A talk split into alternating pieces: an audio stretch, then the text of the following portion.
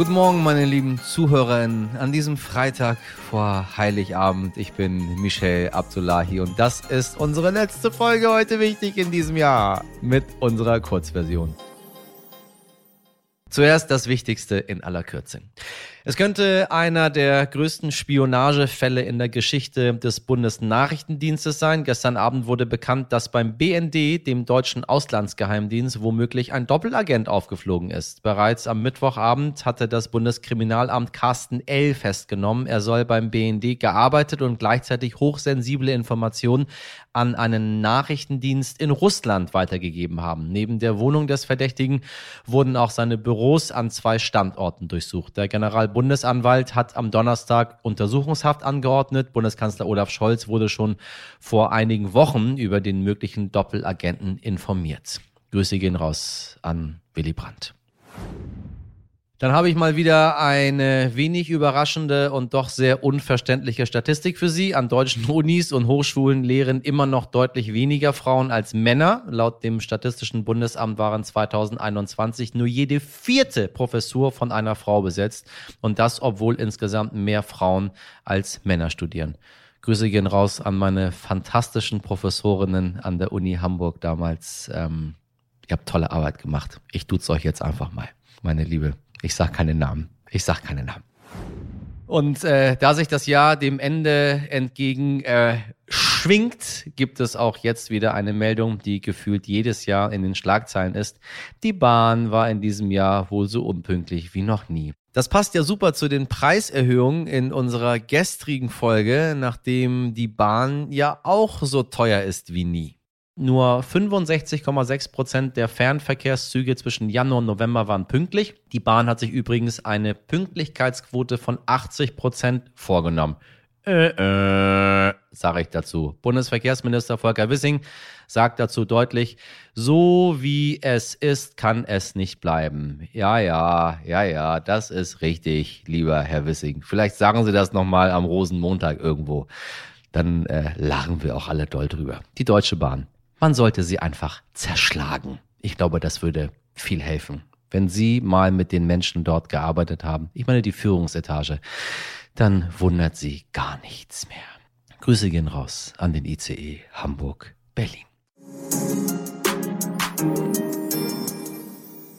Gemeinsam sind wir laut, liebe Zuhörerinnen. Das ist etwas, das man nicht genug sagen kann und das auch ich Ihnen immer wieder in diesem Jahr ans Herz gelegt habe, wenn es um den Protest der Menschen im Iran geht. Unterschätzen Sie nicht, was für eine unglaubliche Kraft wir entfalten können, wenn wir unsere Meinungen, Bilder, Videos und so weiter und so weiter öffentlich teilen. Nur so ist dieser Protest nämlich überhaupt entstanden weil sie alle da waren.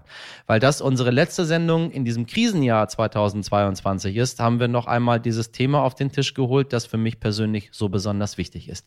Wir hatten viele tolle Gäste da, die die Situation im Iran immer wieder für uns eingeordnet haben. Heute aber habe ich mit meiner heute wichtig Kollegin Laura Chapo die Rollen getauscht und sie stellt mir alle Fragen, die meiner Redaktion noch auf der Seele brennen bei diesem Thema. Viel Spaß. Ja, heute mal in vertauschten Rollen. Hallo Michelle. Moin, hi. Ganz witzig. Ich mag das. ja, heute ist unsere letzte Folge vor Weihnachten. Das äh, Jahr nähert sich dem Ende zu. Und du hast letztens schon gesagt, hoffentlich ist es bald vorbei. Ähm, wie geht's dir denn jetzt gerade zum Jahresende? Ah, äh, ich bin nicht so Jahresende-Fan, ehrlich gesagt. Da kommt so viel zusammen, so viele Dinge, die man machen muss. Ich weiß gar nicht, warum man das nicht über das Jahr äh, verteilen kann. Aber ähm, ach, so weit, so gut. Ich bin frohen Mutes, dass wir ein äh, stabileres neues Jahr bekommen, hoffentlich.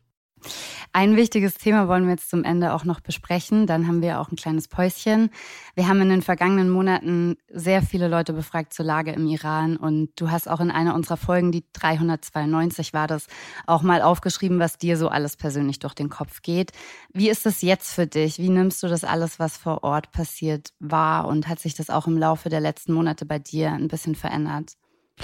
Ich meine, die Lage im Iran hat sich nicht verändert. Die hat sich ehrlich gesagt weiter verschlimmert. Und es ist das eingetreten, wovor so viele gewarnt haben, nämlich, dass wenn die öffentliche Wahrnehmung zurückgeht, äh, die Islamische Republik anfängt, das zu machen, was sie immer gemacht hat, nämlich die Leute weiter zu terrorisieren, sie anzuklagen, sie hinzurichten und so weiter und so weiter. Ich bin ganz glücklich darüber, dass wir durch viel Hilfe von ähm, AktivistInnen, von JournalistInnen in Deutschland es jetzt hinbekommen haben, ganz, ganz viele Patenschaften zu vermitteln. Ähm, Daniela Sepeti war da ganz, ganz aktiv im Laufe der letzten äh, Wochen und hat äh, Patenschaften für Menschen, die im Iran gerade im Gefängnis sitzen, an Bundestagsabgeordnete vermittelt. Äh, und die können jetzt ihre Stimme erheben. Also quasi der nächste Schritt, um nicht dafür zu sorgen, dass das, was im Iran gerade passiert, in Vergessenheit gerät, weil die Lage hat sich nicht verändert. Wir haben ganz oft ja Meldungen gehabt dazu. Du hast auch Gespräche geführt. Wie geht's dir aus Perspektive des Journalisten, wenn du darüber sprichst? Ich habe ehrlich gesagt nie zwischen äh, Journalist, Künstler, ähm, Aktivist, äh, Bühnenfigur, Michelle, ich, ich trenne da nicht, weil ich das mhm. irgendwie nicht relevant finde, da zu trennen. Ähm, ich mache im normalen Leben das Gleiche, was ich als Journalist auch machen würde. Ich prüfe meine Quellen schon immer sehr genau, äh, ob das jetzt nun im privaten oder im im geschäftlichen oder im öffentlichen ist. Und äh, ich ähm, bilde mir meine eigene Meinung und geht damit aber auch sehr transparent und offen um, wenn ich die dann als Meinung kommuniziere. Ähm, mhm. Ich muss sagen, dass ich immer noch äh, als als Mensch komplett überrascht bin, wie wenig man über den Iran hier in Deutschland weiß, obwohl so viele ähm, IranerInnen unter uns in Deutschland leben und wie äh, überrascht man darüber ist. Und ich meine damit ehrlich gesagt nicht die ganz normale Bevölkerung, weil jeder hat seine Interessengebiete äh, und kennt sich mal ein bisschen hier und ein bisschen mehr da aus. In den Iran fährt man normalerweise halt nicht in Urlaub, deswegen kennt man sich dann damit so als, als Laie nicht aus. Mhm. Aber dass die PolitikerInnen auch so unwissend sind, dass die Europäische Union so unwissend ist, dass so viele Menschen, die in offiziellen Positionen sitzen, so uninformiert über dieses Land und sein System sind, das hat mich dann am Ende doch sehr erschreckt. In den Gesprächen, die du geführt hast, kam auch immer wieder aber trotzdem durch, dass das jetzt so das erste Mal ist, dass wir richtig hinsehen. Warum genau jetzt? Also warum glaubst du, hat das so eine Kraft in der Öffentlichkeit? Ich glaube, es ist immer wichtig hinzusehen und was zu verstehen und äh, dann zu handeln, weil das bleibt letztendlich hängen. Viele haben sich jetzt mit der Thematik Iran beschäftigt. Äh, es sind neue äh, ExpertInnen quasi geboren worden.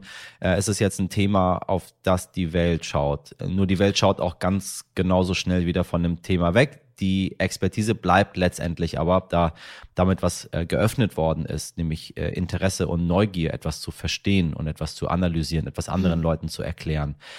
Ich weiß nicht, warum wir so viele Jahre lang weggeschaut haben, warum das so uninteressant war. Vielleicht, weil ähm, die, das islamische ähm, Regime im Iran es hinbekommen hat, es immer so darzustellen, als wäre im Iran alles um und bei in Ordnung. Jetzt haben alle erkannt, dass dem nicht so ist. Und ich hoffe, dass das bleibt. Nur davon können sich die Menschen im Iran jetzt aktuell nichts kaufen. Denn in dem Moment, wo unsere Aufmerksamkeit noch weiter weggeht, wir sehen es am Ukraine-Krieg aktuell, hm. äh, dann machen die dort, was die wollen. Und das ist das, wovor die Menschen Angst haben. Deswegen versuchen wir als, als iranischstämmige Journalistin nach wie vor das Thema, soweit es geht, im öffentlichen Diskurs zu halten, weil es nicht vorbei ist. Ganz im Gegenteil.